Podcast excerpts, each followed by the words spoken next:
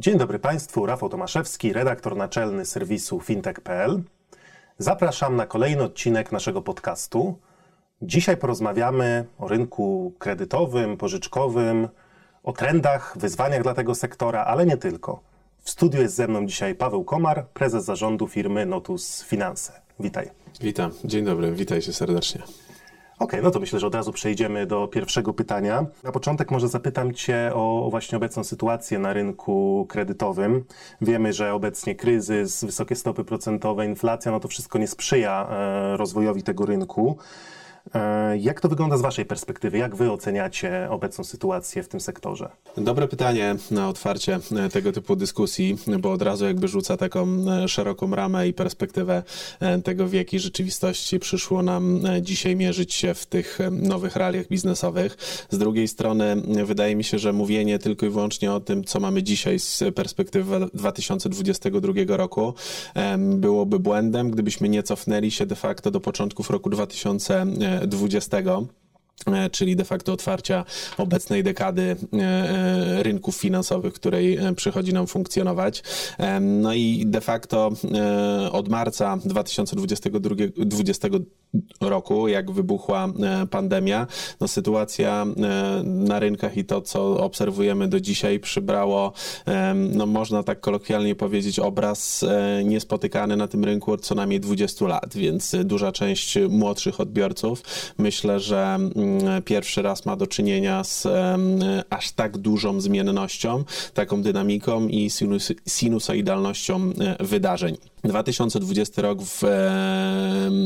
po zapowiedziach i pierwszych szacunkach wydawało się, że będzie okresem stosunkowo trudnym. No i faktycznie pierwsze momenty spowodowały kompletny lockdown jakby rynków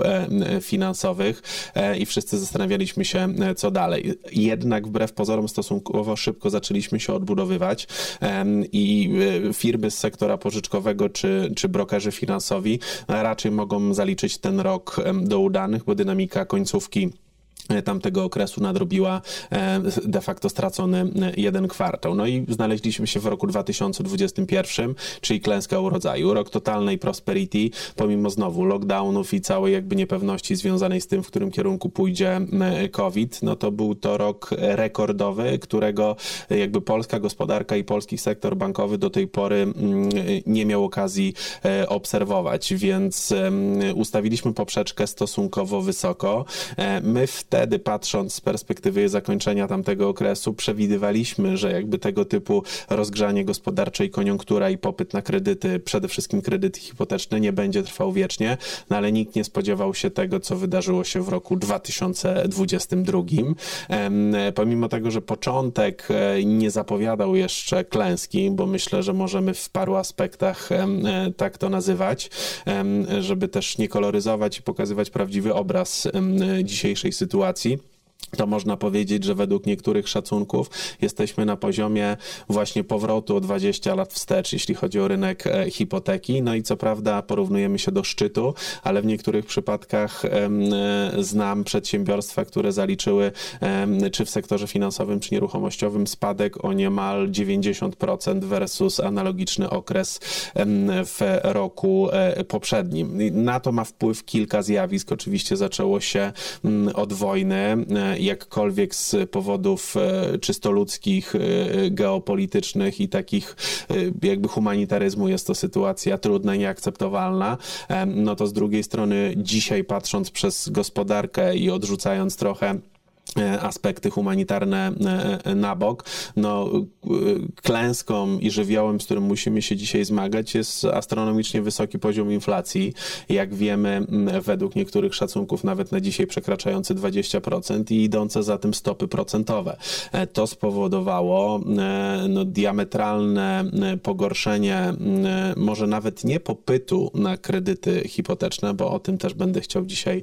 powiedzieć, bo ja jestem orędownikiem teorii, że popyt jest stosunkowo wysoki, tylko po drugiej stronie nie ma partnerów e, finansowych, którzy byliby w stanie dostarczyć e, produkt zadowalający klienta, przede wszystkim w podstawowym aspekcie zdolności e, kredytowej. I dzisiaj to jest największe wyzwanie branży deweloperskiej, e, budującej mieszkania na rynku pierwotnym w tym segmencie, powiedzmy, standardowym, e, wyłączając trochę segment premium, bo to jest inny aspekt. No dzisiaj e, dwuosobowa rodzina z dwójką dzieci, zarabiająca w okolicach 15 tysięcy złotych brutto, jest w stanie pozwolić sobie w zależności od banku na kredyt w wysokości 350 do 500 tysięcy złotych. W zeszłym roku, we wrześniu wrześniu 2021 przy tych samych e, założeniach e, e, dochodowych ta sama rodzina była w stanie uzyskać kredyt nawet w wysokości miliona złotych. No to jest rewolucja, jeśli chodzi o, o zdolność kredytową i największa bolączka nie tylko banków, ale przede wszystkim brokerów i różnego rodzaju pośredników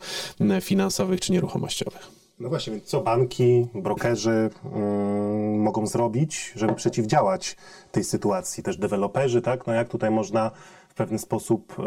wybrnąć z tego położenia. Wiesz co, ja y, w trakcie niemal 20-letniej kariery zawodowej w sektorze finansowym y, zawsze starałem się unikać odpowiedzi w stylu y, nic lub nie wiem. Dzisiaj wbrew pozorom staram się oswajać z tego typu słowami, no bo nie ma takiego bezpośredniego panaceum dzisiaj na tą sytuację i ten ekosystem jest tak mocno powiązany i to, co wydarzy się w najbliższych miesiącach jest zależne od wielu czynników, często na które nie mamy wpływu, ale próbując w jakiś sposób oszacować um, najbliższą przyszłość, no to e, według mojej opinii e, i patrząc z perspektywy no, prezesa zarządu jednej z największych firm pośrednictwa finansowego w Polsce, no to przede wszystkim nasza strategia to dzisiaj jest jakby opanowanie i spokój i rozsądne patrzenie na koszty. Staramy się nie wylewać dziecka e, z kąpielą, nie podejmować jakby gwałtownych e, ruchów. Głęboko wierzymy w to, że w 2024 roku rynek jednak wróci do jakiejś normalnej koniunktury. To na pewno nie będzie e, poziom roku 2021, no ale tak jak powiedziałem, to był rok rekordowy, więc lata 2018, 2019, 2020 to też był jakby moment y, stosunkowo szybkiego rozkwitu y, firm y, z naszego sektora, więc raczej staram się patrzeć ze spokojem w przyszłość i zajmować się rzeczami, na które mam dzisiaj bezpośredni wpływ. No oczywiście rozmawiamy z deweloperami, mieliśmy ostatnio do czynienia z prasową de facto na łamach różnego rodzaju portali dyskusją pomiędzy Związkiem, Polskim Związkiem Firm Deweloperskich a Komisją Nadzoru Finansowego E, jakby oczywiście rozumiemy rację każdej ze stron. Jako aktywny uczestnik tego rynku staramy się znaleźć e, konsensus. I tutaj razem z, ze Związkiem Banków Polskich, Związkiem Firm Pośrednictwa Finansowego i Związkiem e, Przedsiębiorstw Finansowych no podejmujemy różnego rodzaju e, takie akcje e, mające e, na celu pokazanie skali problemu, ale przede wszystkim wskazanie możliwych e, rozwiązań, które mogą pomóc w ożywieniu, w ożywieniu koniunktury, no i poprawić trochę sytuację firm z naszego sektora. No i tutaj na pewno trzeba wskazać dwa aspekty. Pierwszy, na który czeka e, branża, dzisiaj dalej nie wiemy, kiedy to się wydarzy, to jest zmiana WIBORu na WIRON. E, według naszych szacunków to powoduje poprawę zdolności kredytowej w różnych modelach od singla po rodzinę z jednym dzieckiem czy małżeństwo z dwójką dzieci od 8 do 12%. I w zeszłym tygodniu Miałem okazję rozmawiać e, z profesorem Jackiem e, Furgą, e, prezesem Związku Banków Polskich, na temat wymiany korespondencji pomiędzy ZBP-em a KNF-em właśnie w obszarze, który wywołał tak dużo emocji na łamach różnego rodzaju gazet, czyli rekomendacji wprowadzonej w kwietniu zeszłego, obecnego roku przez Komisję Nadzoru Finansowego, która nakazuje zwiększenie bufora do liczenia zdolności kredytowej w kredytach hipotecznych o 5 punktów procentowych. To była zmiana z poziomu 2,5 na 5, no i ona właśnie jakby była przyczynkiem do, do diametralnego pogorszenia zdolności wraz oczywiście z rosnącymi e, e, stopami procentowymi. Do tej pory nie było e, jakiegoś takiego światełka w tunelu ze strony nadzorcy, że ta sytuacja może się zmienić. I jak dobrze pamiętam, dokładnie w zeszłą środę ZBEP dostał mm, odpowiedź od komisji, która w dużym uproszczeniu jakby mówi o tym, że mm, e, jest e, jakieś e, powiedzmy takie holistyczne przyzwolenie do tego, żeby trochę inaczej spojrzeć na ten model liczenia zdolności i być może w kredytach o stałej stopie procentowej, no bo dzisiaj de facto to są produkty numer jeden, jeśli w ogóle są wybierane, to są to kredyty o stałej stopie procentowej, żeby spojrzeć na ten współczynnik tych dodatkowych 5 punktów procentowych być może trochę lżej. Nie ma jednoznacznej odpowiedzi, ile to powinno być, ale znowu, każde obniżenie tego buforu o 1% powoduje wzrost standardowej zdolności kredytowej w jakimś tam uśrednieniu od 8 do 10%. Dokładając do tego Wiron, no możemy mówić nawet, jeśli by ten pułap wrócił z 5 na 3 punkty procentowe, banki mogłyby stosować stosować tego typu algorytm do liczenia zdolności, no zmieniłoby to zdolność kredytową standardowego statystycznego Kowalskiego na poziomie około 30%. Dzisiaj średnia kwota kredytu dalej oscyluje w granicach 350 tysięcy, no to jest 100 tysięcy złotych żywej gotówki i to według naszej opinii będzie miało diametralny wpływ na, na poprawę tej koniunktury zarówno u brokerów, no jak i przede wszystkim wśród deweloperów. Ciężko dzisiaj sądować, e, kiedy to nastąpi, ponieważ regulator zresztą słusznie zwraca uwagę na to, że banki powinny brać pod uwagę jednak e, całościowy okres kredytowania który jest na poziomie 25 e, lat dzisiaj, e, statystycznie najczęściej wykorzystywany przez e, klientów, a kredyty o stałej stopie procentowej też są zjawiskiem w polskiej gospodarce stosunkowo nowym, popularnym na, na zachodzie Europy od lat. W Polsce de facto dostępne, można powiedzieć, od końcówki 2021 roku i wtedy z wiadomych przyczyn nie cieszyły się zbyt dużą popularnością. Dzisiaj, tak jak powiedziałem, to jest produkt numer jeden, jeśli chodzi o, o decyzję decyzje konsumentów, no ale z drugiej strony musimy mieć świadomość, że raczej tego typu zmian możemy się spodziewać pewnie w okolicach e, przełomu pierwszego i drugiego kwartału, jeśli w ogóle do tego dojdzie. No i, i to, co kluczowe, banki dzisiaj, e, jak domniemuję, zastanawiają się nad tym, jak podejść do, do tego listu od komisji, ponieważ no, muszą uwzględnić 25-letni okres kredytowania, a tak jak powiedziałem, kredyty o stałej stopie procentowej dzisiaj są na okres 5, 7 czy 10 lat, żeby znowu uniknąć sytuacji, z którą mamy do czynienia w dniu dzisiejszym, e, no to warto jednak e, na tego typu produkt jak kredyt hipoteczny, zarówno z punktu widzenia konsumenta, jak i banku, spojrzeć w dłuższej perspektywie, no bo niestety sam jakby jako nie tylko prezes e, spółki zajmującej się e, udzielaniem tego typu produktów. No, nawet rozmawiając z moimi znajomymi, jestem w stanie stwierdzić, że dla wielu klientów był to trochę produkt spekulacyjny, e, co jest jakby abstrakcją patrząc przez doświadczenia zachodniej Europy. Zarysowaliśmy troszkę sytuację na rynku obecnie,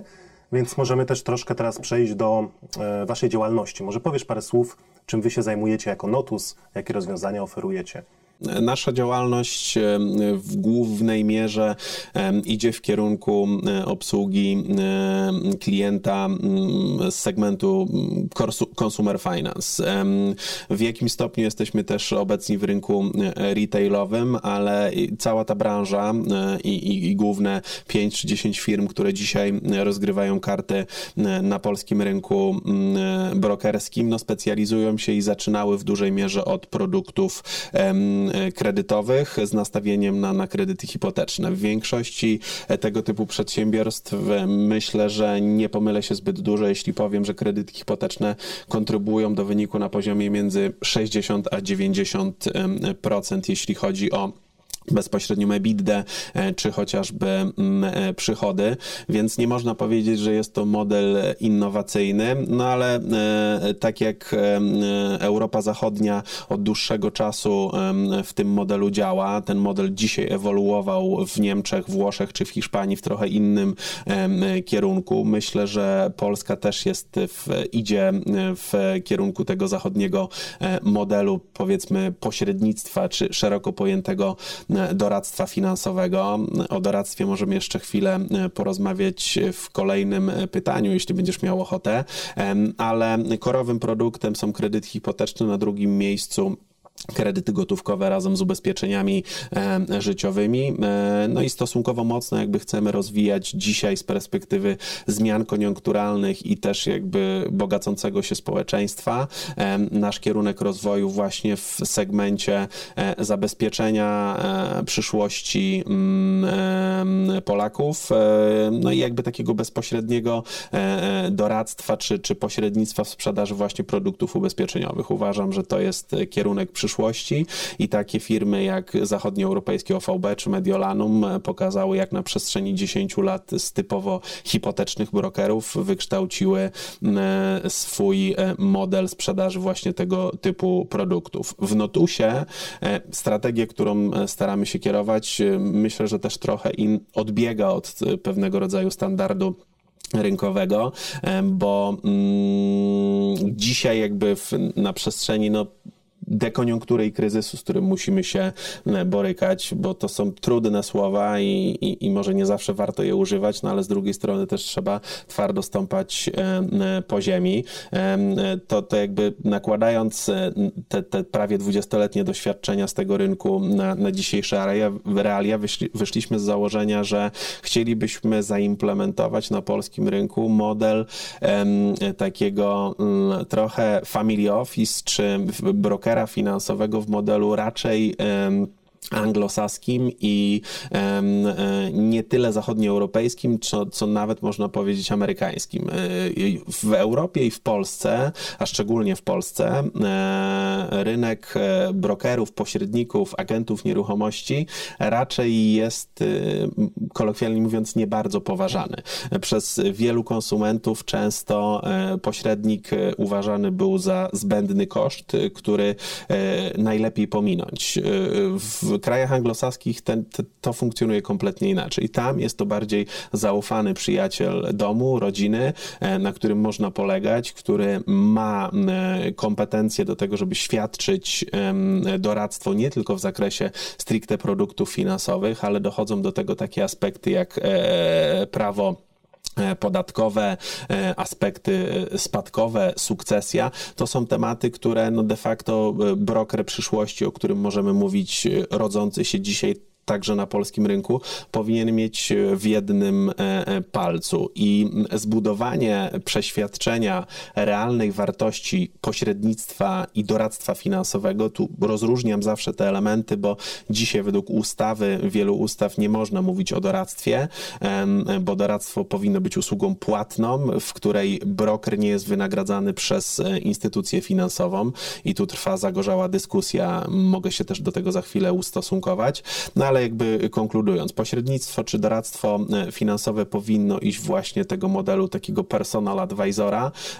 który e, każdy świadomy konsument zaciągający zobowiązanie rzędu kilkuset tysięcy złotych na kilkadziesiąt lat, e, co de facto no jest jedną z kluczowych życiowych decyzji, którą podejmują młodzi ludzie w dojrzałym życiu, no nie powinien tego robić dzisiaj w takim modelu, jak funkcjonowało to do tej pory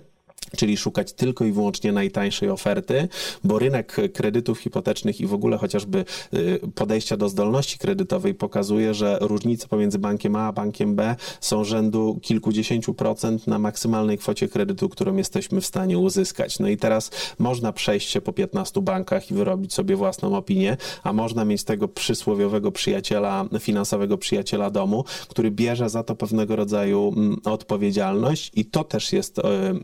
przestrzeń dla regulatora, żeby zawód e, pośrednika finansowego szedł w kierunku zawodu zaufania publicznego i jakby ograniczenia dostępu trochę do tego zawodu, postawienia większych wymagań, e, większej edukacji tego środowiska.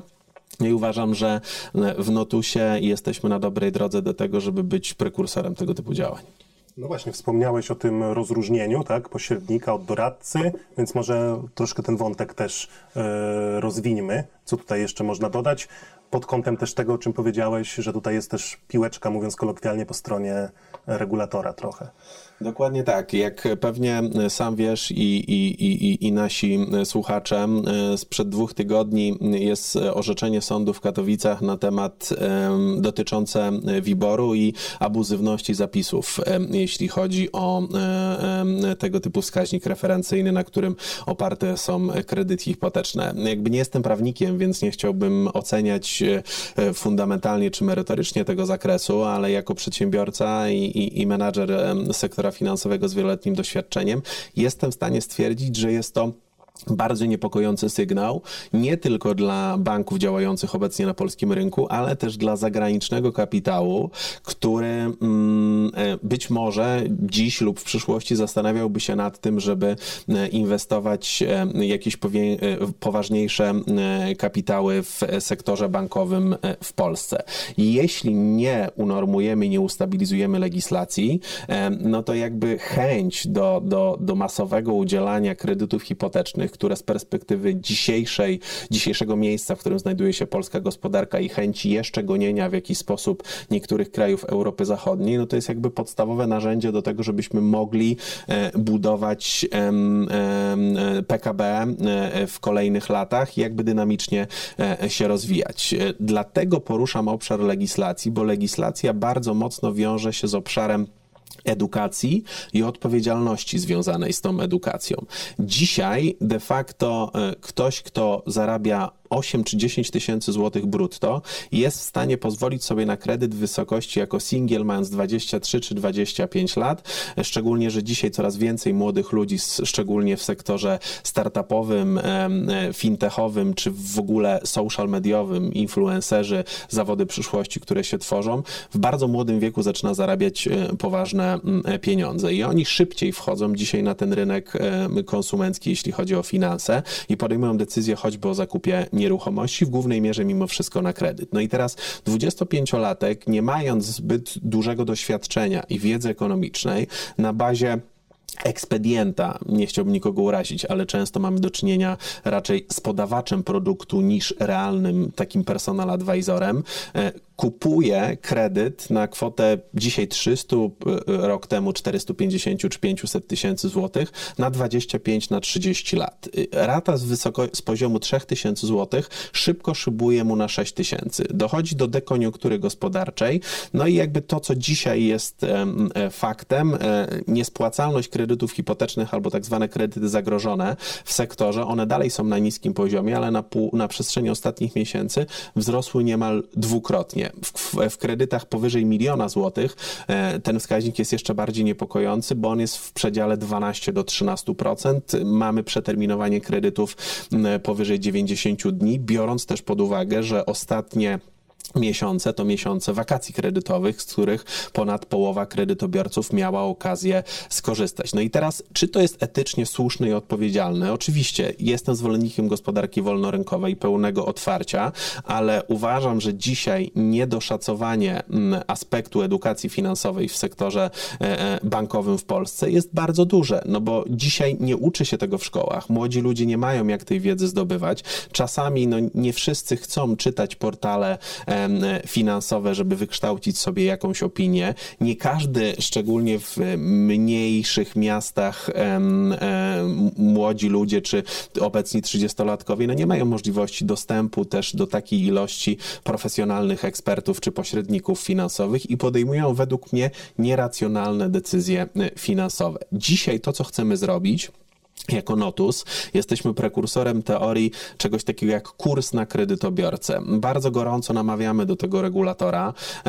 i instytucje bankowe w Polsce, żeby już od etapu pracownika banku czy pośrednika finansowego rozpoczynać wczesną edukację tego, jak zachowują się stopy procentowe, od czego zależna jest inflacja, czym jest duration obligacji, jak mogą w cyklach koniunkturalnych następować na przestrzeni najbliższych kilkunastu lat pewne zachowania ekonomiczne, makroekonomiczne, ekonomicznych, które mają wpływ na nasz kredyt e, hipoteczny, żebyśmy byli w stanie jako konsument świadomie podejmować decyzję o tym, czy tego typu rozwiązanie na taką kwotę, czy zakup tego typu nieruchomości jest dla nas najbardziej mm, adekwatne. Więc chcemy wprowadzić kurs na kredytobiorcę, wydawać specjalnego rodzaju certyfikat, który da możliwość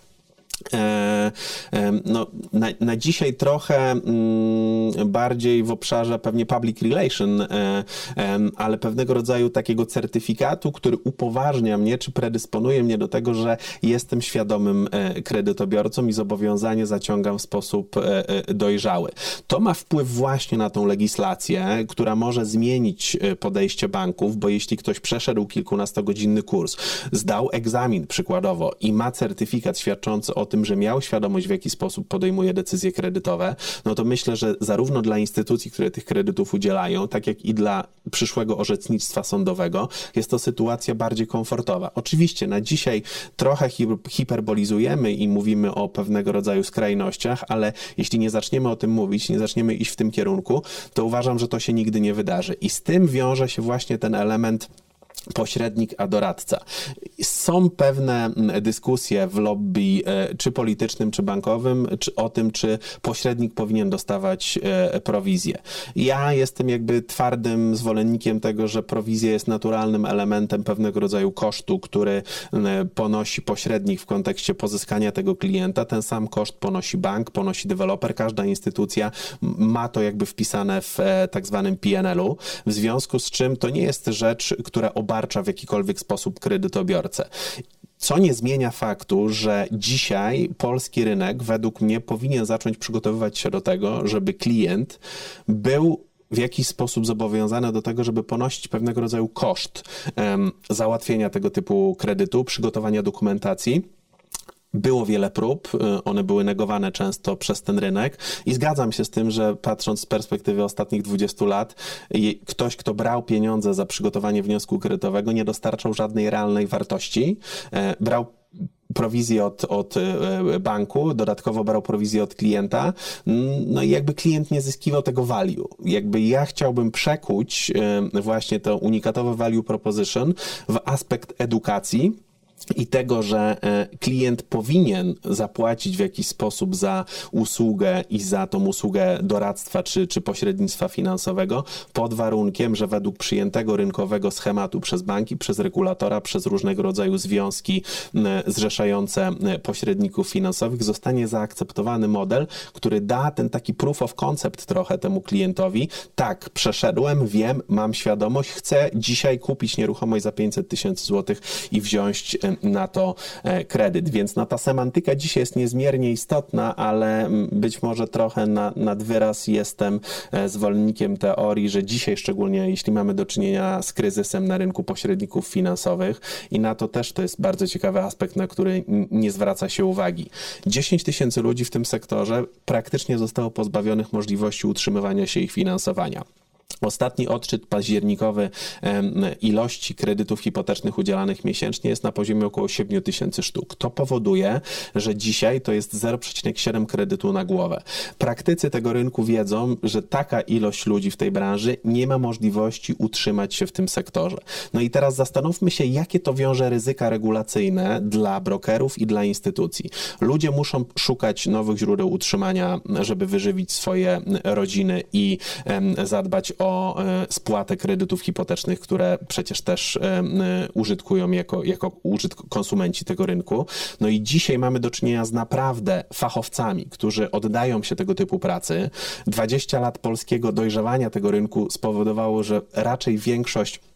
sprzedawców z tak zwanym misselu, która kiedyś oferowała kiepskiej jakości produkty, zniknęła z rynku. Dzisiaj liczy się wartość, liczy się relacja z klientem, liczy się merytoryka, bo było, jest jakby coraz trudniej, pomimo stosunkowo dobrego okresu, który mamy za sobą. Dzisiaj ci ludzie odcięci od wynagrodzenia, często zatrudnieni tylko i wyłącznie w modelu B2B, w sieciach agregacyjnych partnerskich, no zaczynają myśleć, co zrobić, żeby jednak zarobić te 3, 4, 5 tysięcy złotych więcej do budżetu domowego. Jeśli sytuacja się nie zmieni, uważam, że ci ludzie będą musieli zmienić, relokować się trochę do innych zawodów. Co to spowoduje? Że wykształcenie po raz kolejny takiej ilości rzeszy fachowców w kolejnych latach będzie bardzo trudne. Więc zderzymy się z cyklem koniunkturalnym, który spowoduje, że duży popyt z otwarciem rynku kredytowego i spadkiem stóp procentowych spowoduje bardzo duże zainteresowanie kredytami hipotecznymi, a nie będzie de facto ludzi, którzy będą w stanie pomagać w odpowiedni sposób w uzyskaniu tych kredytów. A według odczytów ostatnich Związku Firm Pośrednictwa Finansowego prawie 80% kredytów na tym słabym rynku jest udzielanych za pośrednictwem brokerów finansowych. No i dojdziemy do sytuacji, w której sami dzisiaj nie dbając o rzeszę tych ludzi, nie y,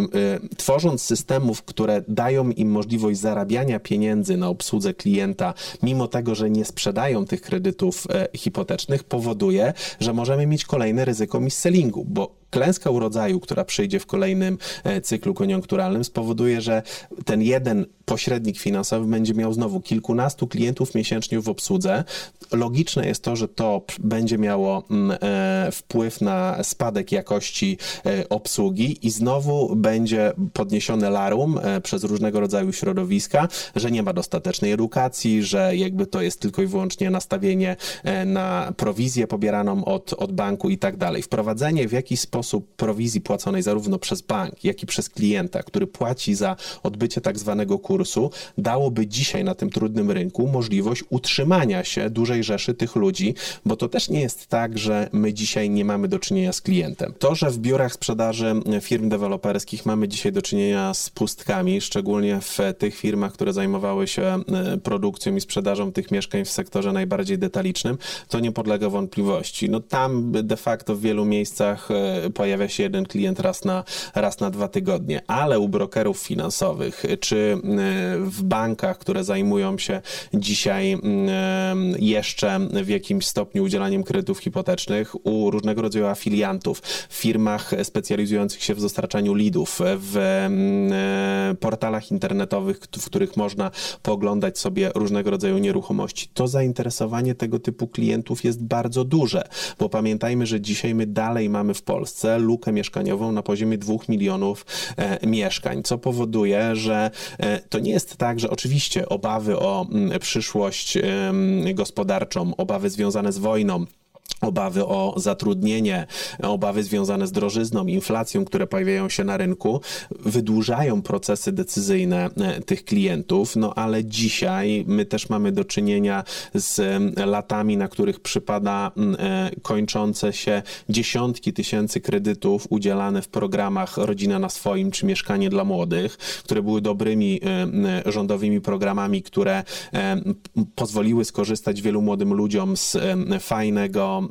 z fajnej możliwości finansowania. Dzisiaj ci ludzie już są starsi, zarabiają trochę więcej, urodziło im się pierwsze, drugie dziecko, oni mają już inne potrzeby mieszkaniowe i często 38 czy 46 metrowe mieszkania po prostu ze względów takich czysto ludzkich i życiowych przestają być dla nich wystarczające. W związku z tym ci ludzie myślą, szukają, mają swoje obawy, boją się przyszłości ale najczęściej dzisiaj powodem tego, że nie ubiegają się o kredyt e, hipoteczny czy nie kupują nieruchomości, jest właśnie niewystarczająca zdolność e, kredytowa i dalej mimo wszystko stosunkowo niski odsetek e, wkładów własnych,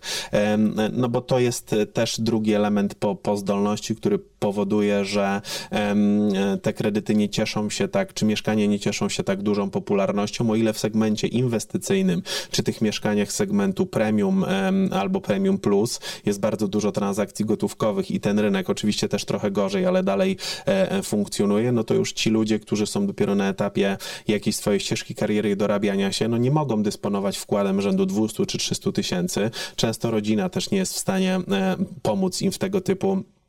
decyzjach, więc no często te właśnie 100 tysięcy złotych o tej zdolności, która może się poprawić poprzez zmianę rekomendacji i e, wprowadzenie wironu, e, może spowodować, że ta koniunktura zacznie wracać na rynek. No i teraz też nie jestem doktorem nauk ekonomicznych, więc nie chciałbym krótko, długoterminowo prognozować, jak będą zachowywały się stopy procentowe w Polsce. Szacuję, że to jeszcze nie koniec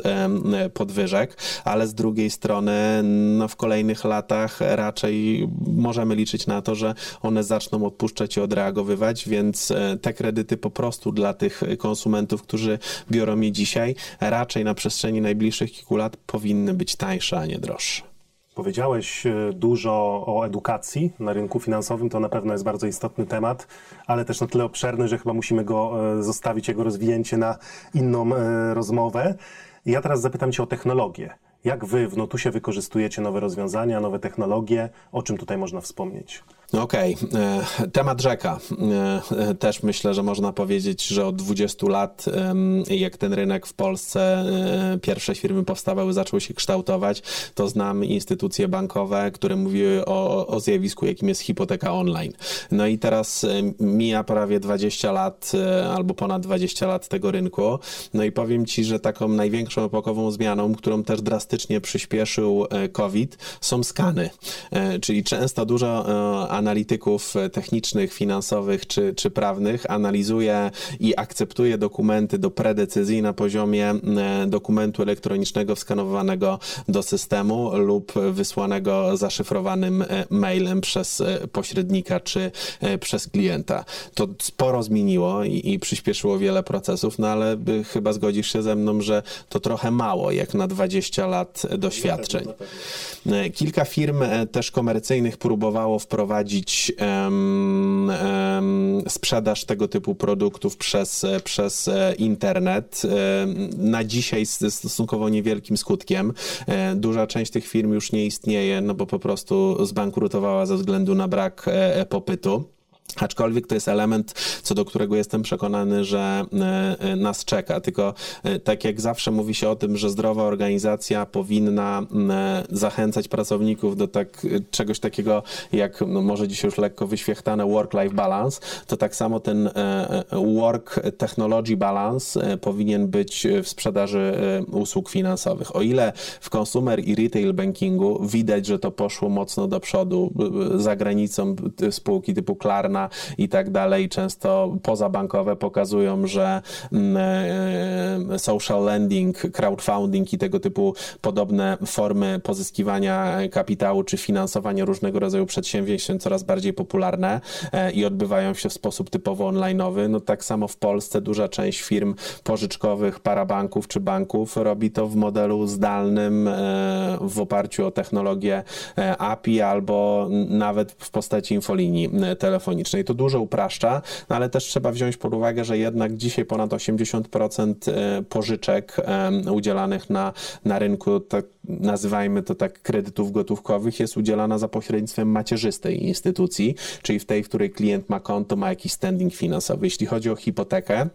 tu jest kompletnie inaczej. Tego typu e, produkty klientom, które są znane, którzy są znani w danej instytucji, udzielanych jest na poziomie 30%. To na pewno będzie się zmieniało, czyli 70% z nas bierze kredyty w innym banku niż ten, który, w którym posiadamy przykładowo bieżący mm, rachunek. E, to daje właśnie możliwość rozwoju brokerów i pośredników finansowych, ale jestem przekonany, że za 10 lat y, ten współczynnik będzie zdecydowanie zdecydowanie większy, stąd konieczność pivotowania się firm pośrednictwa finansowego w produkty inne niż kredyty e, hipoteczne. No jakby rynek niemiecki jest idealnym przykładem pokazania tego, jak e, ewoluowało to e, na przestrzeni ostatniego dziesięciolecia właśnie w modelu takim, jak, jak dzisiaj w Polsce funkcjonuje w kredytach gotówkowych, czyli prawie 80% kredytów hipotecznych Niemcy biorą w instytucjach, z którymi są związanymi od lat i posiadają różnego rodzaju inne produkty finansowe. To zmusza nas, pośredników, do szybszego szybszego myślenia, szybszego przebierania e, e, nogami, ale też rozwoju e, technologii. I uważam, że dobra technologia powinna być częścią tego procesu, ale dzisiaj z perspektywy najbliższych pięciu lat raczej jako element wspomagający proces, no trochę kolokwializm branżowy, ale na łamach fintech.pl myślę, że możemy sobie pozwolić na tego typu żargon. No interfejs białkowy w postaci człowieka jest dalej kluczowym elementem i to nie jest wydzimisie e, firm, rynku czy banków, tylko tak wynika z badań. 80% klientów chce zaciągać podstawowe informacje e, przez różnego rodzaju porównywarki internetowe, ale z drugiej strony e, chcę podejmować decyzje i podpisywać umowę w relacji z żywym człowiekiem, no bo jakby znowu kwestia wysokości zobowiązania, okresu, na który zaciągamy to zobowiązanie, obliguje nas do tego, że chyba łatwiej nam się podejmuje tego typu decyzje w relacjach interpersonalnych z drugim człowiekiem. No i my jakby nie chcemy trochę zakrzywiać e, tego i powtarzać, że dzisiaj będziemy prekursorem w hipotece online, chociaż z pełną odpowiedzialnością tych słów i śmiałością jestem w stanie stwierdzić, że jako Notus jesteśmy e, według też opinii e, naszych partnerów, e, jakimi są banki, najlepiej przygotowani do modelu wpięcia się właśnie po, po interfejsie API i unowocześnienia, przyspieszenia, ucywilizowania technologicznie różnych aspektów procesu kredytu hipotecznego. No problem na dzisiaj polega na tym, że po drugiej stronie ze względu na prawo, legislację związane związane z bazami danych w chmurach itp. itd., ten proces trwa zdecydowanie dłużej. Więc my de facto dzisiaj jesteśmy na klik. Jeśli tylko pojawi się instytucja, która jest gotowa wdrożyć ten, ten system, to technologicznie jesteśmy mm, do tego e, przygotowani i też uważam, że nawet jeśli kredyty nie będą sprzedawane za pośrednictwem internetu, to dzisiaj dobra ocena wiarygodności kredytowej klienta odpowiednie podejście e, algorytmiczne do oceny zdolności kredytowej może spowodować pewnego rodzaju przewagę konkurencyjną, którą my chcemy zbudować, bo u nas dzisiaj technologia idzie w dwóch obszarach. Pierwszy to myślę, że na przełomie grudnia i stycznia oddamy w ręce naszych klientów i całego rynku no, pierwszego tego rodzaju innowacyjną porównywarkę e, kredytową, sfokusowaną głównie na kredytach hipotecznych, która z bardzo dużą dokładnością na e, bazie kilkuset ofert będzie w stanie pokazać pokazać klientowi najlepszą ofertę dla niego i wspomóc początek tego procesu kredytowego. Jeśli klient będzie chciał, to za tym od razu będzie stał um, ekspert finansowy, ale chcemy odejść od tego modelu, który funkcjonował w polskim rynku marketingowym i finansowym, jeśli chodzi o pozyskiwanie klientów e, poprzez strony www z klasycznego landing page'a. Dzisiaj jest to często pop-up, reklama, która miga i mówi weź u mnie najtańszy kredyt hipoteczny czy kredyt gotówkowy i zostaw swoje dane od dzwonimy do ciebie i później jest ordynarne, trochę infantylne, często mogę powiedzieć staromodne umawianie klienta do oddziału. Ten model przestaje funkcjonować. Dzisiaj liczy się elastyczność, agile'owość i pokazanie temu klientowi, z czym przede wszystkim, z, jaką, z jakim produktem ma do czynienia, uchylenie trochę rąbka tajemnicy i próba zbudowania tej właśnie podstawowej więzi zaufania, która powinna odbywać się pomiędzy pośrednikiem a klientem. Więc chcemy postawić na transparentność i jawność informacji, żeby klient podejmując decyzję o skorzystaniu z naszej porównywarki dostał jak najwięcej informacji, które są mu potrzebne na danym etapie, w którym obecnie się e, znajduje. No pewnie tutaj docelowo będzie wspierała nas też sztuczna inteligencja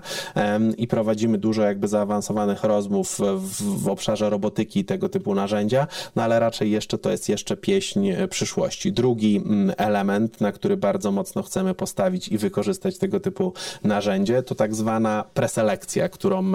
używamy w Notusie. Dzisiaj większość polskich instytucji bankowych największy problem ma ze zjawiskiem tak zwanego nietrafionego klienta, czyli przychodzi klient do pośrednika i ustawa o kredycie hipotecznym nakazuje wręcz pośrednikowi pokazanie klientowi kilku ofert, które ma do wyboru. I to uważam, że jest bardzo zdrowe zjawisko. Tylko po drugiej stronie jest bank, który ponosi operacyjne koszty działalności, bo trafia do niego e, wniosek jednego klienta, drugiego banku trafia ten sam wniosek, do trzeciego i do czwartego. No i oczywiście to jest możliwość świadomej, świadomego podjęcia decyzji przez konsumenta na, na bazie najlepszej oferty, ale jestem zwolennikiem teorii, że dobra analiza początkowa po stronie brokera i pośrednika finansowego jest w stanie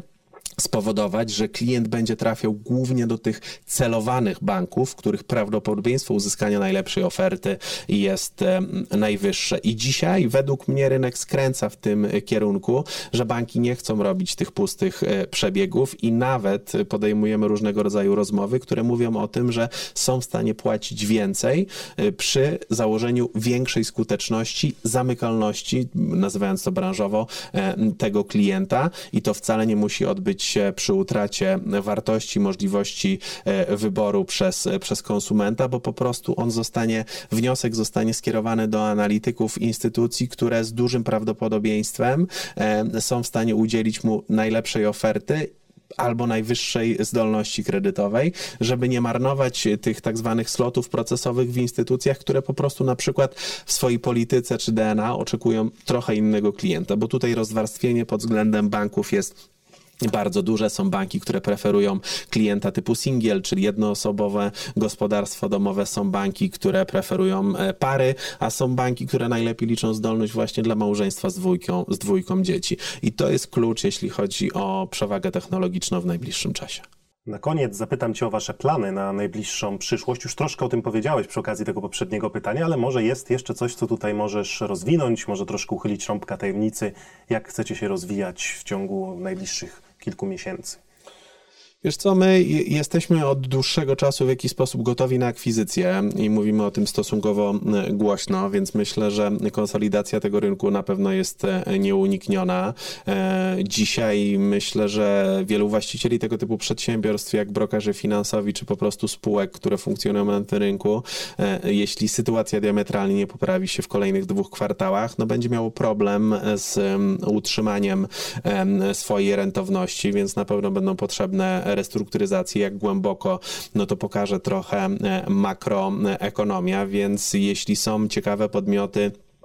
które chciałyby się e, skonsolidować albo dostać pewnego rodzaju zastrzyk e, innowacji